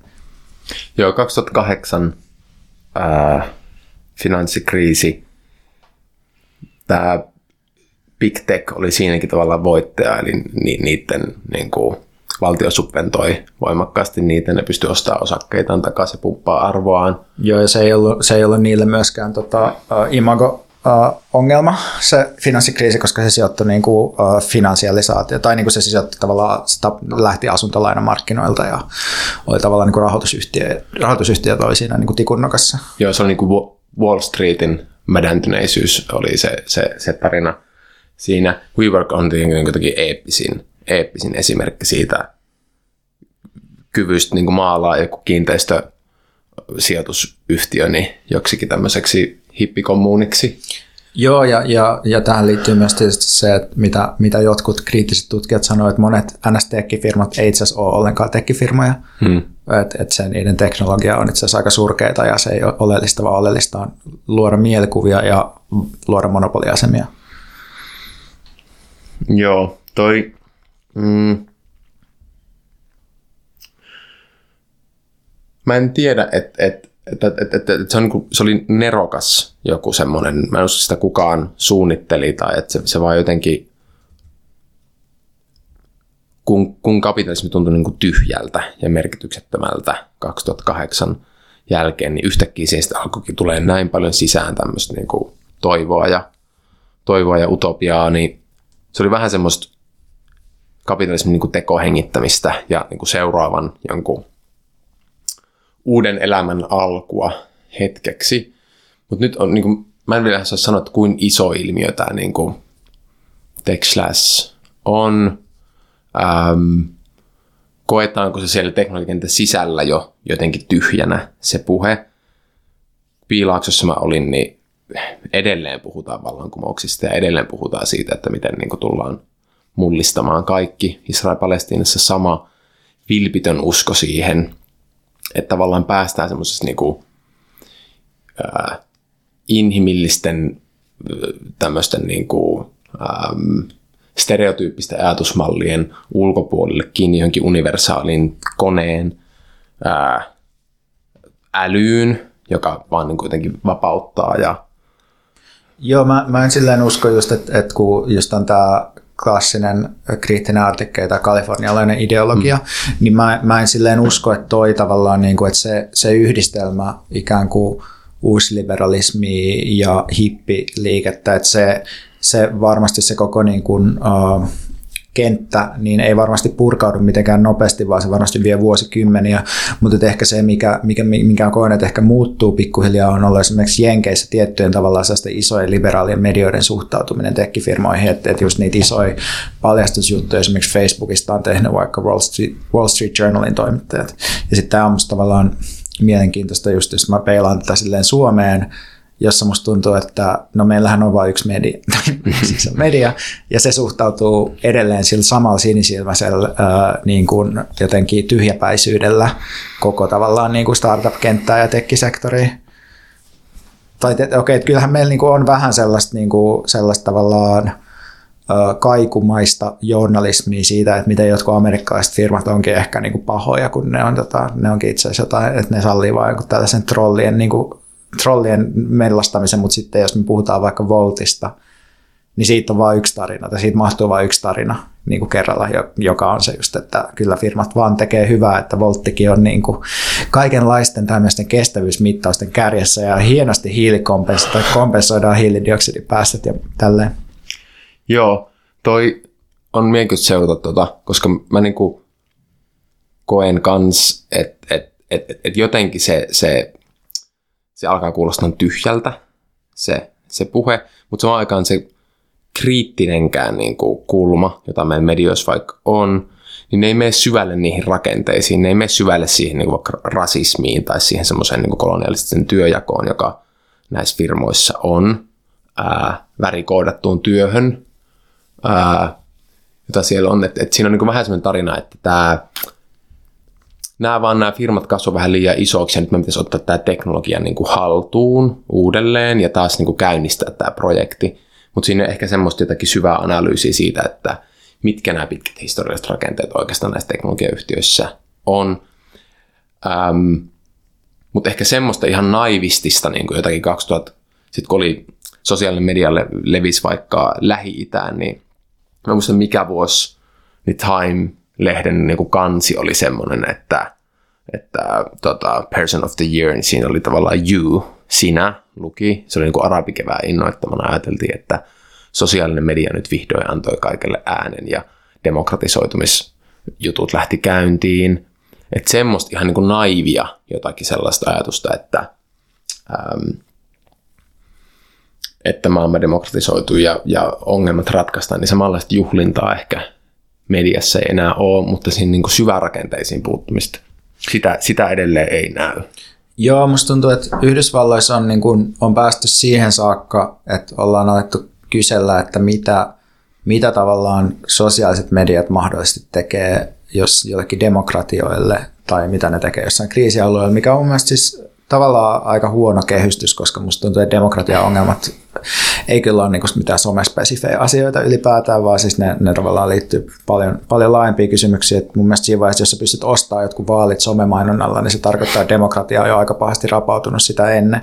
Jos ihmiset tavallaan tekee sitä sellaisena shoppailupäätöksenä sitä demokratiaa, niin se, se, siinä on paljon muitakin ongelmia. Todellakin, vaikka tuo niin demokratia-esimerkki siitä, että, että se ongelma on ikään kuin se, että me, että me vuorovaikutetaan väärin ja on niin kuin manipulaatioita, mutta samaan aikaan ei katsota, että jos, niin jos demokratia on kuitenkin paikkaan liittyvää, niin kuin, se on syntynyt siellä poliksessa ja se tarvitsee sitä kaupunkia, niin mitä ihan materiaalista tapahtuu vaikka näissä, näissä kaupungeissa, mihin nämä sosiaalisen mediayhtiöt niin kuin, muuttaa ja ottaa ne haltuun, että ketkä siellä saa asua ja ketkä ei. Tavallaan niin takaisin tähän juttuun, että ketkä pääsee kohtaan ja ketkä ei, millaiset työmarkkinat syntyy kenellekin, että se se kriittinenkin keskustelu tapahtuu siellä jossain digisfäärissä tosi voimakkaasti, eikä vaikka siinä, että mitä oikeasti meidän paikoissa tapahtuu. Niinpä, niinpä ja tavallaan siihen usein niin liittyy noihin teknologioihin just sellainen utopia paikattomuudesta ja ikään kuin että ajatus siitä, että se on, se on lähtökohtaisesti jonkinlainen vapautus se, että me niin kuin ei olla jotenkin kiinni, kiinni jossain konkreettisissa paikoissa ja sitten se tällaisesti, niin kuin sä just sanoit, niin se, se tavallaan usein liittyy myös siihen, että siihen, siinä on aika voimakkaat tai tuohon niin yritystoimintaan liittyy aina hyvin voimakkaat tilan muokkaamisen käytäntöjä samalla, mm. välttämättä ole samat firmat tai, tai Joo. Mut, niin. Niin, että et, et, et, um, tähän sanoa, että um, en muista. Sano. Joo. Ei siis mun piti vaan, mä puhua vähän siitä Voltista, kun musta mm. se on tavallaan mielenkiintoista, jos puhutaan just näistä, niin kuin, just näistä rodullisista suhteista, niin tavallaan, että jos mä että mikä mun tavallaan sellainen, niin kuin, tai sellainen niin kuin pitch Voltista olisi, niin se olisi tavallaan silleen, että se on firma, joka ihan käymällä oikeus tai ei nyt suoraan niin kuin oikeustaisteluun, mutta tavallaan niin kuin tekemään poliittista vaikuttamista pyrkii ikään kuin sementoimaan Suomeen mahdollisuudet kiertää työlainsäädäntöä, jotta voidaan hyödyntää rodollistettua työvoimaa. Et se on mun se, niin kuin, että mitä se oikeasti tekee. Ja siellä on hyvin selkeästi sille, ihan niin kuin ne founderit on kaikki tietenkin, tietenkin siis valkoisia, sen, sen on itsestään selvää, mutta sitten tavallaan tämä niinku, tää niinku, rodullistetun työvoiman ja valkoisen tavallaan rahan omistajan välinen suhde, niin musta sitä ei koskaan niin artikuloida missään keskusteluissa. Ja sitten kun seurasi tätä uutisointia tästä, josta sai myös hyvät aggressiot revittyä jossain aamiaispöydässä, niin tota, ää, tästä Volt-kaupasta, niin siellä taloustieteilijät nosti esiin, kuinka niin kuin Suomen näiden tulevien yksisarvisten, eli tämmöisten suurien tekkifirmojen tekkimyyntien niin kuin keskeinen este on se, että me ei saada osaavaa työvoimaa houkutettua Suomeen. Että nyt pitäisi miettiä sitä, Juhani Vartijainen musta joskus yritti sitä startup-viisumi juttu, että ikään kuin, että nähdään vaan se puoli siitä työstä, näiden, näiden teknologiafirmojen luomasta työstä, joka on semmoista niin kuin hohdokasta. Että me tarvitaan lisää näitä tämmöisiä globaali huippu osaajia tänne ja teknologiafirmat pääsee taas niin kuin, ikään kuin esiintyyn tämmöisenä kosmopoliitteina siinä, mutta oikeasti mitä työvoimaa ne tarvii tänne, on se, niin kuin se alistettu, ää, ei-valkoinen työvoima, joka niin kuin joutuu tämmöisessä olois tuottaa sen palvelun. Siitä ei puhuta. Et sehän on se työvoima, työvoima mitä ne tarvii. Että se, et se palvelu kulkee ovelta ovelle. Ja se, että se muuttuu niin kuin kulttuurisesti hyväksytyksi, semmoisen palvelun käyttäminen meidän kaupungissa, se muuttuu niin kuin edistykselliseksi jotenkin. Onko niin kuin vaikea kuvitella jotenkin sillä typerämpää ja tämmöistä niin jotenkin ähm, ihmisten äh, niin kuin hyvin ei-digitaalista, ei-edistyksellistä niin kuin tavallaan järjestelmää kuin se, että joku vittu kantaa sun ruokaa ees taas jonnekin. Et se on, se on, että me nähdään siinä tarinassa niin kuin se, ai vitsi kun on helppoa olla kämpillä ja tilaa siitä appista ruoka, mutta se, se jotenkin se, se, se brutaali ulottuvuus, niin sen pitäisi oikeasti ehkä vähän pysähtyä. Hmm. Et, niin. niin. Musta se pitäisi vaan kieltää. Tai siis musta, niin. musta se tavallaan se työvoiman hyväksikäyttö pitäisi vaan kieltää. Siis sillä, että se, se niin kuin mä, mä, tavallaan uskon, että, että niin kauan kuin tuommoinen firma voi toimia tuollaisella logiikalla, mistä niin kuin tavallaan kategorisoi yrittäjiksi ihmisiä, jotka ihan selvästi on niin kuin alisteisesti jo suhteessa itsensä. Mm. Mutta siis joo, toki siinä on niin kuin toikin puoli. Mä en vaan jotenkin luota, että ihmisten omatunto toimista. Joo, en mäkään. En, en, en, en, en mä mikään, niin se on niin tota, helppo tavallaan painaa sitä nappia. En mä mitään kollektiivista valaistumista. Tässä niin kuin ehkä se ei ole se niin. oma, oma projekti, mutta et, et, et jotain semmoista niin kuin kriittistä etääntymistä ja sen, sen vaan järjestelmän katsomista, että tässä taas – sen niin kuin edistyksellisyyden viitan avulla niin kyllä saadaan aika niin kuin brutaaleja, ei-hienostuneita todellisuuksia luotua kaupunkiin. Ja musta Yhdysvalloissa on nyt jonkinlaista, tai Pohjois-Amerikassa jonkinlaista kriittistä keskustelua myös siitä, että millainen rooli teknologia journalismilla on ollut tavallaan tiettyjen niin tämmöistä riisto, äh, riistokäytäntöjen oikeuttamisessa.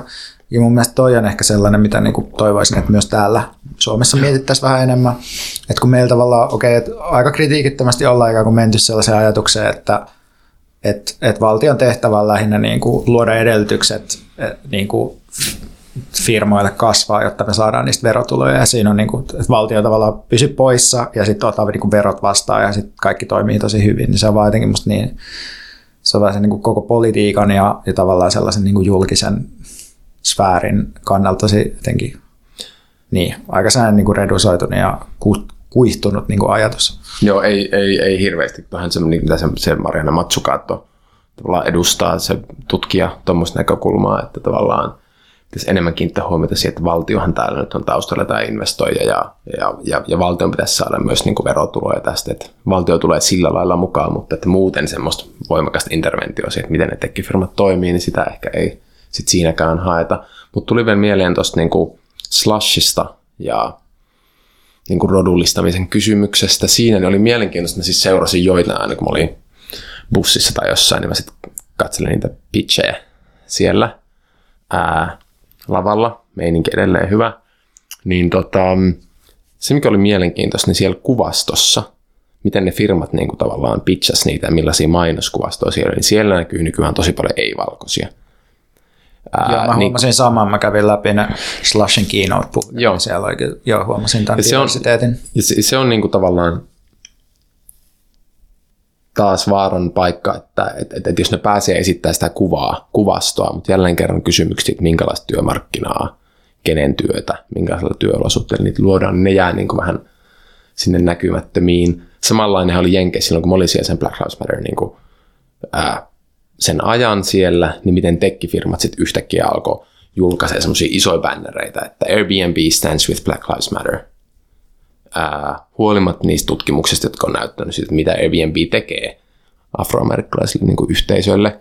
Joo, mutta Uberilla on kanssa joku sellainen, että jos olet rasisti, niin ei kannata käyttää Uberia, joku tämän tyyppinen juttu. Ja Amazonilla, joka on niin kuin tunnettu siitä tavallaan anti-yhdistymis niin mentaliteetistä ja siitä puskemisesta. Niin, AY-liikkeen AY-liikkeen niin kuin, äh, repressiosta, niin sama kamaa. Et, niin kuin, äm, siinä vaiheessa, kun tavallaan äh, ei-valkoisuus muuttuu pelkäksi kuvaksi, jota voi vain performoida jossakin, niin äm, siinä, siinä me taas unohdetaan se, niin kuin se, se materiaalinen todellisuus. Ja sitten siinä on se vaara, että me puhuttiin siitä alussa siitä tavallaan niin kuin semmoisesta puhtaasta diskursiivisesta kritiikistä tai niin kuin performatiivisesta kritiikistä, niin se ei niin kuin riitä, että siellä on vähän erinäköiset naamat siellä tota, mainosvideoilla. Mm. Se, se, se niin kuin, representaatio on tosi tärkeää ja se on niin kuin osa tätä, mutta representaatio voi myös käyttää jonkun järjestelmän niin kuin uudelleen niin. tuottamiseen. Niin, musta on ehkä sellainen just joo ja tyyppinen niin. asia, että, että koska tavallaan uh, että nämä firmat on hirveän hyviä siinä representaatiossa, mm ja se on niille tavallaan usein niin kuin helpoin tapa jotenkin ohittaa sellaisia vaikeita kysymyksiä siitä, että mille, millaiselle tavalla rodulliselle työnjaalle se koko toiminta lopulta perustuu.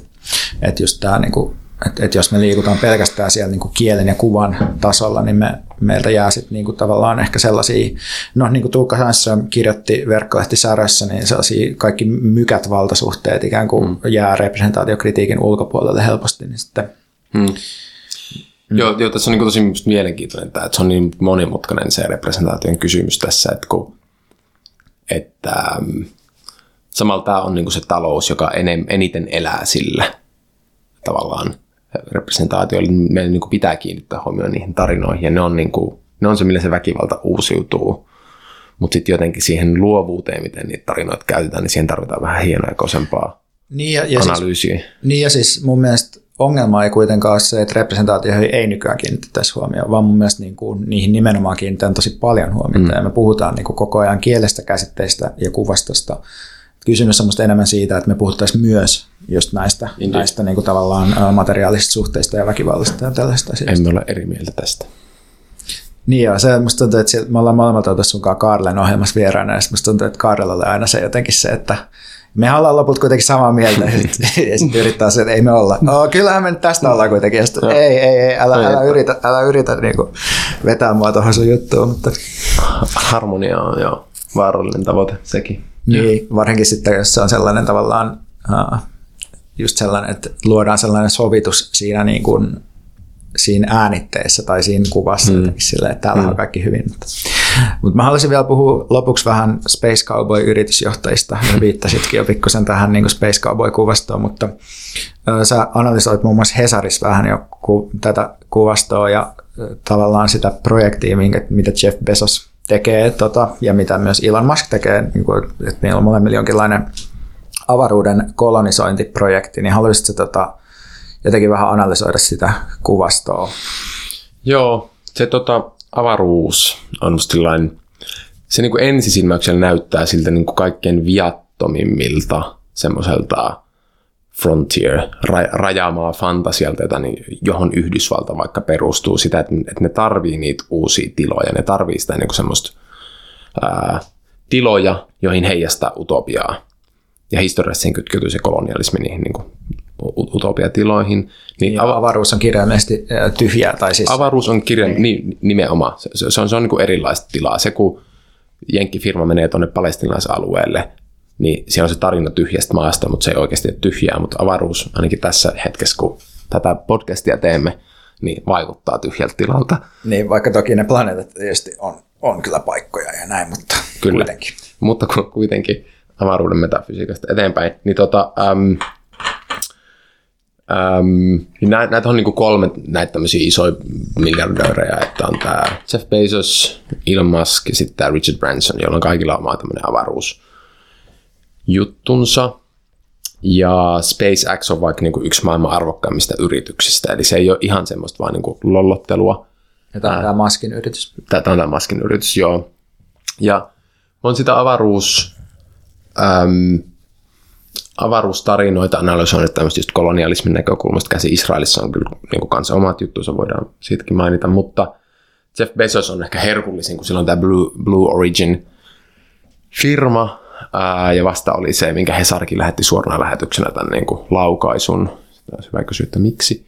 Mm, niin Jeff Bezosin tällä niin kuin, yrityksellä on tämmöinen embleemi, tunnus, ei logo, vaan tämmöinen niin kuin, tunnus, joka on tämmöinen niin kuin, sotilastunnus, jossa on ensinnäkin tämmöinen kuva siitä, kun tämmöinen espanjalainen armada saapuu uuteen maailmaan, eli siinä on niin viittaus 1500-luvulle – kuvan vasemmassa laidassa ja sitten oikeassa laidassa raketti ampaisee avaruuteen. Eli sitä kun lukee vasemmalta oikealle, niin näkee, että tämä avaruusraketti jatkaa tätä ää, tota Amerikan kolonisaatiohistoriaa ja siinä on vielä latinaksi se lause ää, siinä logossa tai embleemissä, joka on se kieli, millä niin kuin Amerikan valloitus oikeutettiin tietenkin ää, alun perin.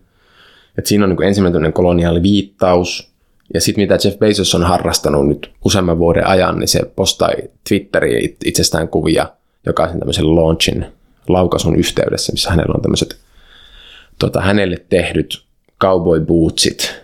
Ää, se on ranchillään juomassa viskiä ja siinä on niinku tämä logo painettuna, printattuna niihin bootseihin ja hänellä on cowboy-hattu päässä. Ja äm, nytkin tämän viimeisen laukauksen jälkeen, laukaisun jälkeen, niin hän tuli tiedostilaisuuden kaupoihattu päästä. Hän niin kuin, siten niin kuin liittyy osaksi tästä amerikkalaista valkoista mytologiaa tämän Amerikan laajentamisesta ja herättää henkiin ne amerikkalaiset sankarihahmot. Siinä on myös muuten appropriaatiohistoria, koska tietenkin suurissa kaupoista ei ollut valkoisia, mutta niistä on tehty valkoisia sankareita sitten myöhemmin.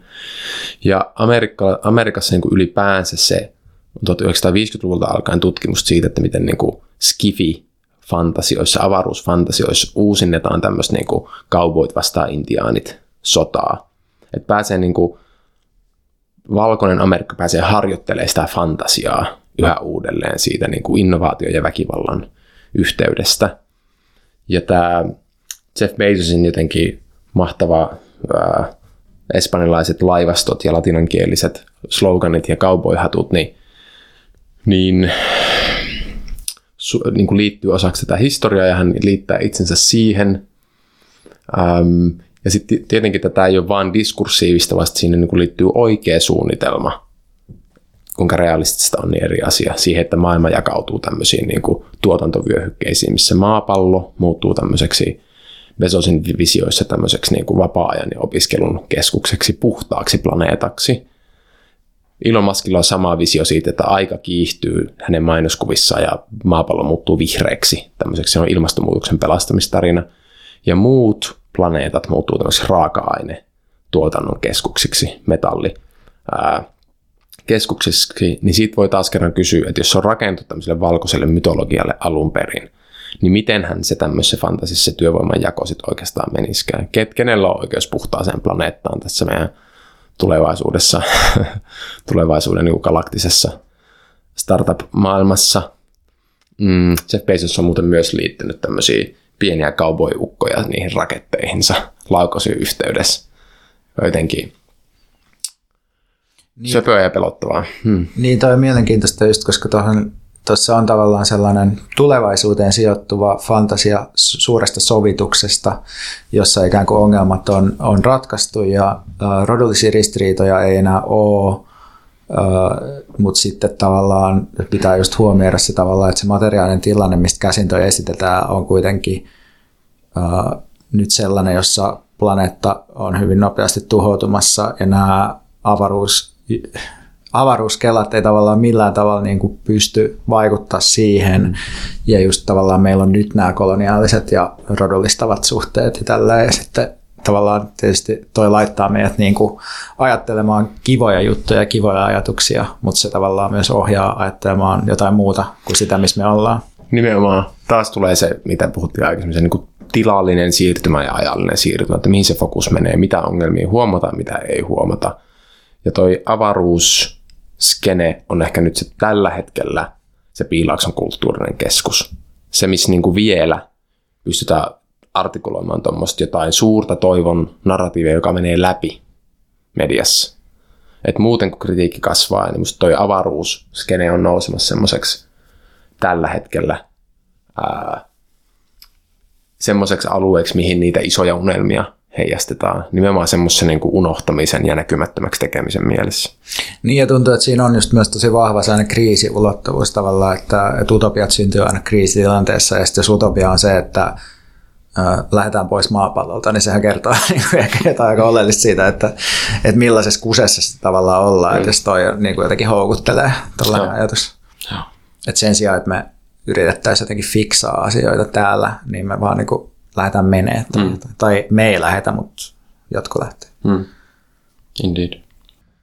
Haluatko Antti vielä mainita jonkun sun sellaisen tekstin, että jos meidän kuulijat tämän keskustelun pohjalta on kiinnostuneet uh, lukea lisää jotain sun kirjoittamaa tai tutustua sun tutkimusaiheisiin, ne voidaan laittaa tuohon kuvaukseen jotain. Joo, se, se on semmoinen varmaan näihin teemoihin, mitä tänään ollaan puhuttu, niin ja suomenkielinen se, että tiede- ja edistyslehdessä on edellisessä numerossa semmoinen kuin innovaatiotalouden moderni koloniaalisuus. Käsitellään just tämän. Kuulostaa täydelliseltä ainakin otsikon perusteella. Niin, niin, niin tämä, tämä voisi ehkä sopia. Joo, ei laitan tuonne äh, linkki kuvaukseen ja hyvä, koska tutkijaliittoa aina on mukava suosittaa muutenkin, niin, niin hyvä, niin. että heidän lehdessään julkaissut. Kyllä.